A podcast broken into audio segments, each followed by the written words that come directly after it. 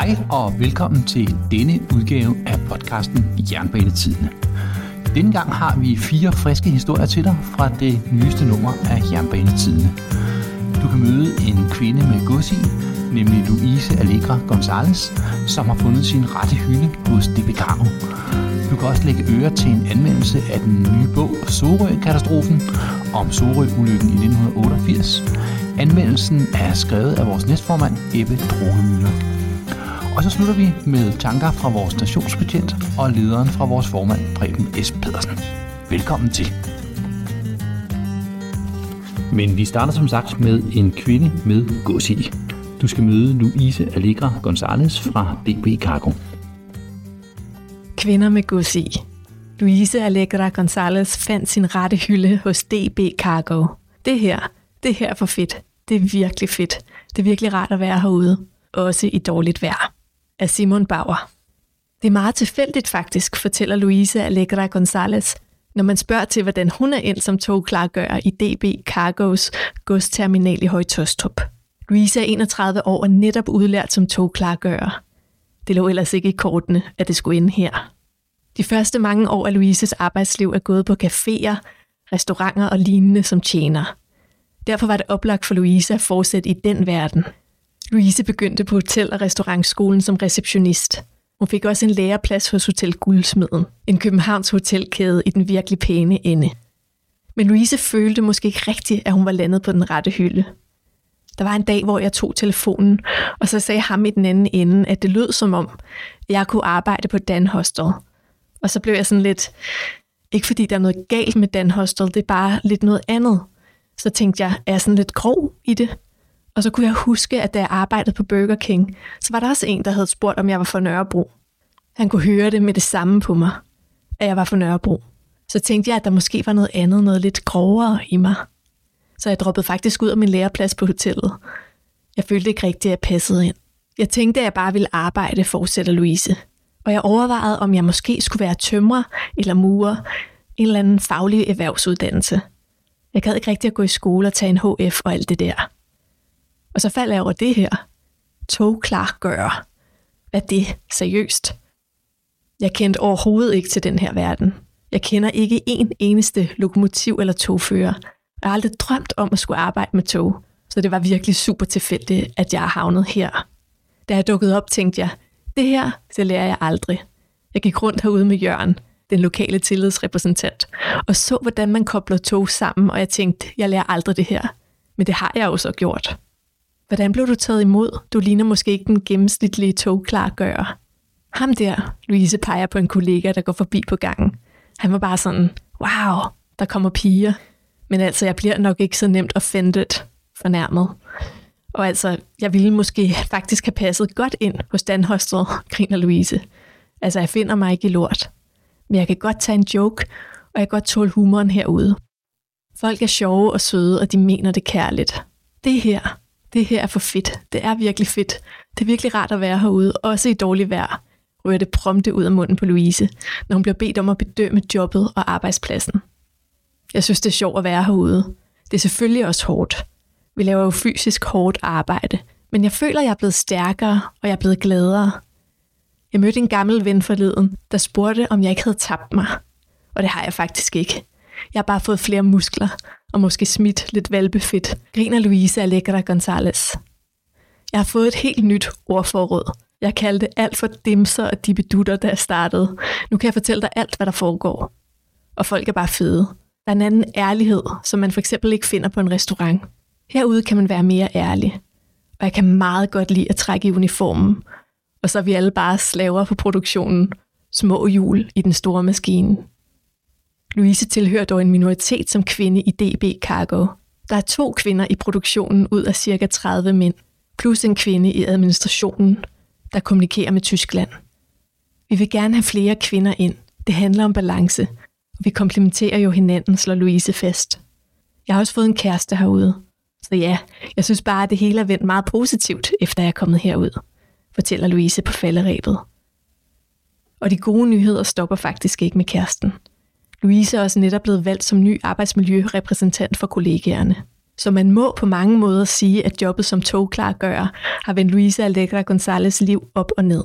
På den rigtig gode måde. Sikke en skøn historie. Næste indslag er knap så festligt. Det handler om den forfærdelige Sorø-ulykke i 1988. Der er netop udkommet en ny bog om katastrofen med navnet Sorø-katastrofen. Vores næstformand, Ebbe Drogenmøller, har læst den og anmelder her bogen. Sorø-katastrofen. En vigtig bog. Boganmeldelse Sorø-katastrofen af Jakob Olling, udgivet på Kriminalforlaget 2023. Og næstformand Ebbe L.L. Drykkemøller. Jeg har selv fremført lokomotivet fra Sorø-ulykken, ME 1535, mange gange, ligesom mange af mine kollegaer har. Og vi er mange, der har et indgående kendskab til strækningen. Derfor var det en helt speciel oplevelse at læse mig igennem Jakob Ollings nye bog, Sorø-katastrofen, der udkom i juni. Det vil det med garanti også være for mange af kollegaerne. Både lokomotivfører, der som mig har siddet i samme førersæde, eller kørt andre tog på strækningen, men også for alle, der er i berøring med jernbanesikkerhed i deres daglige arbejde. Denne bog beskriver i detaljer det, som vi alle frygter, men også det, som vi alle er uddannet til både at undgå, men også håndtere, hvis katastrofen indtræder.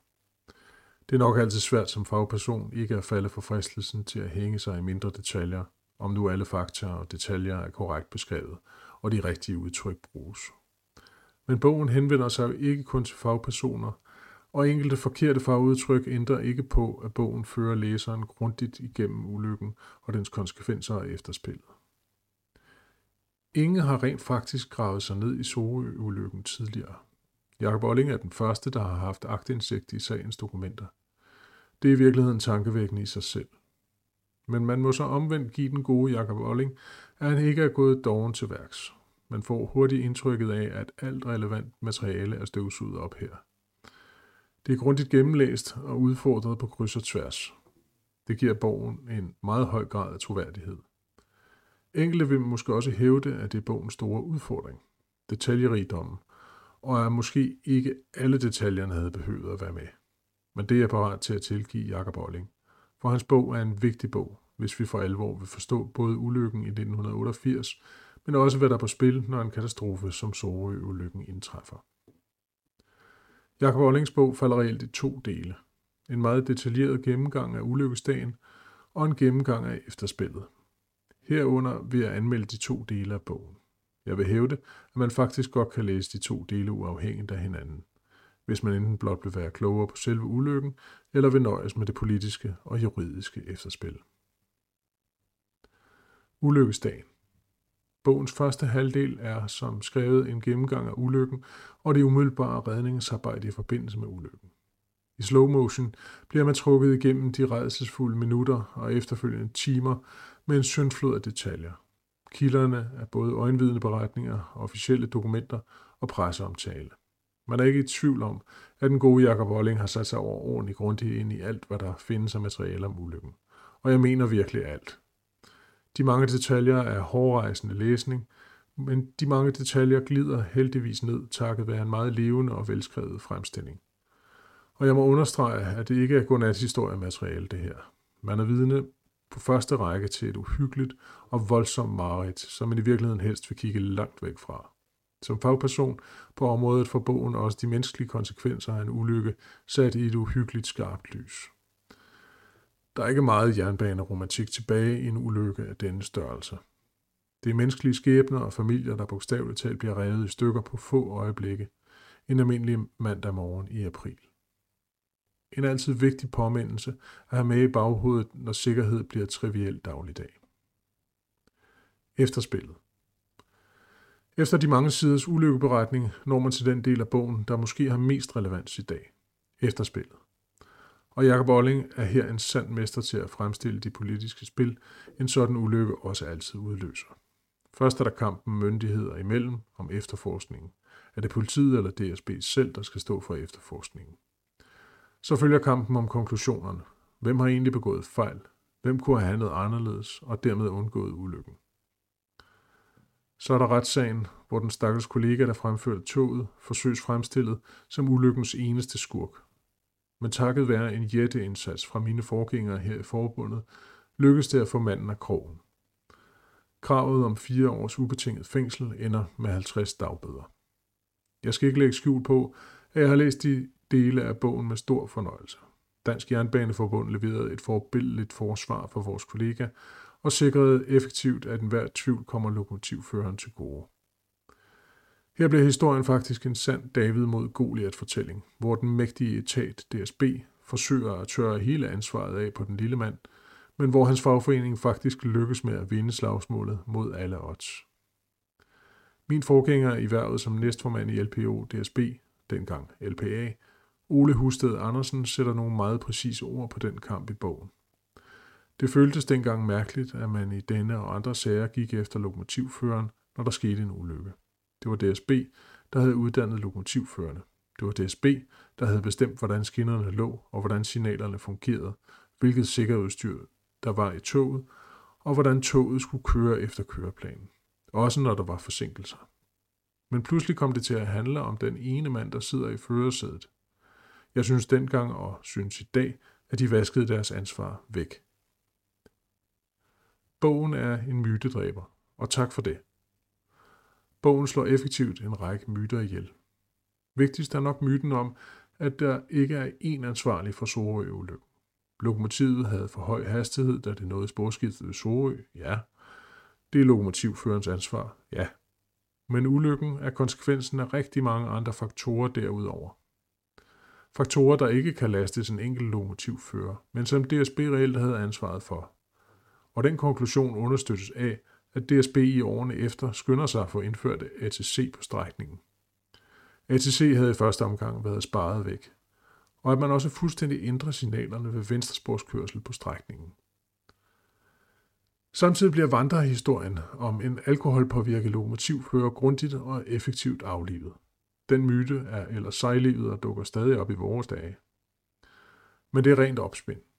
Ja, forfatteren får fint antydet, at det faktisk var vaskeægte spin fra DSB's side, da man flere gange får fortalt til pressen, at lokomotivføreren var til alkoholtest, men ikke hvad resultatet af testen var.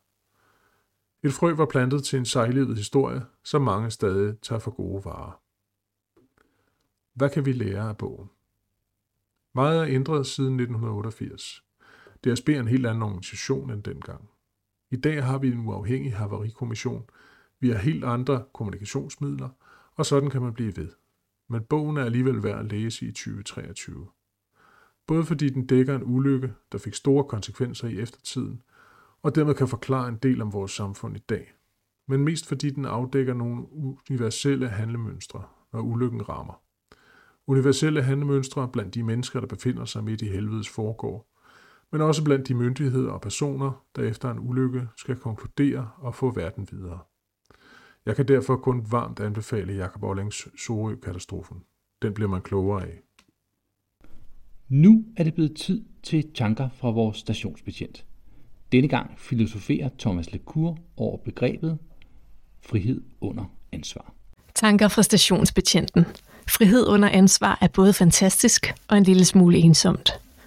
Af Thomas Lecour, stationsbetjent. Der er meget frihed under ansvar i jobbet som stationsbetjent. Ingen blander sig i, hvordan jeg udfører mit arbejde, hvis ellers udkommet gennemgående er tilfredsstillende. Jeg vil tro, det samme gør sig gældende for de fleste andre beskæftigede på og ved banen. Vi er en masse samarbejdende solister. Lokomotivføreren, perronmanageren, stationsbetjenten og togføreren passer hvert sit. Og selvom der er nogle faste rammer for de enkelte jobbeskrivelser, er der plads til små som store variationer. Det er sådan set godt. Jeg har i 1990'erne arbejdet som postbud, hvor man i overgangen fra fyraftens akkord til fast timeløn pillede friheden ud af postjobbet. Når der pludselig skulle udbetales løn for overarbejde, krævede arbejdsgiveren kontrol, vi slet ikke var vant til. Vi fik udleveret en scanner, og der skulle scannes mange steder ude på ruten. Vi skulle scanne, når vi holdt en pause. Vi skulle scanne, når vi lavede andet end at omdele. Vi skulle, på godt dansk, kontrolleres i hovedet og bag. Så jeg er grundlæggende glad for at være i et job, hvor arbejdsgiveren som udgangspunkt stoler på, at min produktivitet er forenlig med min løn. Jeg går meget alene i mit arbejde. Selvom jeg af og til er i Aarhus og arbejder med gode kollegaer, er jeg mest på de enkeltmandsbetjente stationer i Vejle og Horsens. Det er fint. Jeg kan godt lide at være enmandsherren i krig mod svineriet. Det er fint at være en lille institution, som de faste pendlere kan genkende og forhåbentlig finder en form for tryghed i. Verden er trods alt ikke helt at lave, når gulvet bliver vasket, toiletterne rengjort og skraldespandene tømt. Det er fint at have en rolle at udfylde. De fleste dage tager jeg hjem med en følelse af, at jeg har udfyldt rollen godt. At jeg har leveret, hvad der forventes af mig, og gerne mere til. Men der er også lidt malurt i bæret. De såkaldte Q-rapporter, hvor eksterne kontrollanter besøger stationerne og vender tommen opad eller nedad til en række målepunkter. Topkarakteren er vist 10, og bunden må være mellem 0 og 3. Men 99% af karaktererne gives mellem 6 og 8. Gennemsnittet af karaktererne viser så, om du er bestået eller dumpet. Rapporten er alt for ofte svær at tage alvorlig, fordi kontrollanten har fokuseret på underlige ting. I Horsens klagede man for eksempel over visne blade i et grønt bed i februar måned. I Vejle havde man løftet et brønddæksel på perronen og klaget over, at der lå glatførersikring i kanten af betonrøret. Fødderne til rejsekortstanderne, der i niveau med perronen, skal åbenbart også være blanke, selvom det er en komplet umulig opgave. Omvendt kan jeg rengøre toilettet, så det ligner noget fra et køkken og badeudstilling, og alligevel kun få 8. Jeg kan balancere på stiger for at fjerne støv fra gesimser, uden at det bemærkes af ret mange andre end mig selv. Selvom min arbejdsleder påpeger, at Q-rapporterne er øjebliksbilleder og derfor ikke nødvendigvis retvisende for min indsats, er det stadig et lille dunk i hovedet. Det var ikke godt nok, Thomas. Gør det bedre.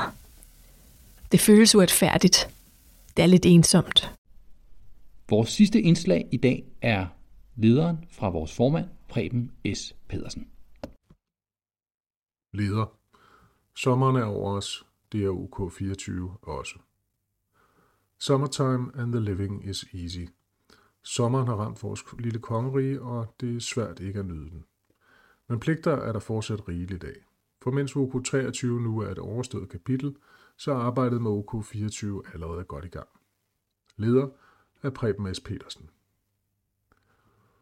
OK23 er nu historie.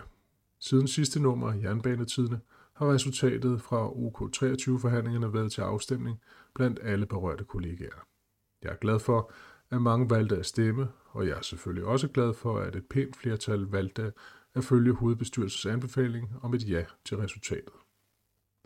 Hvis man selv har lyst til at læse de endelige resultater igennem, kan man finde de færdige overenskomster på vores hjemmeside.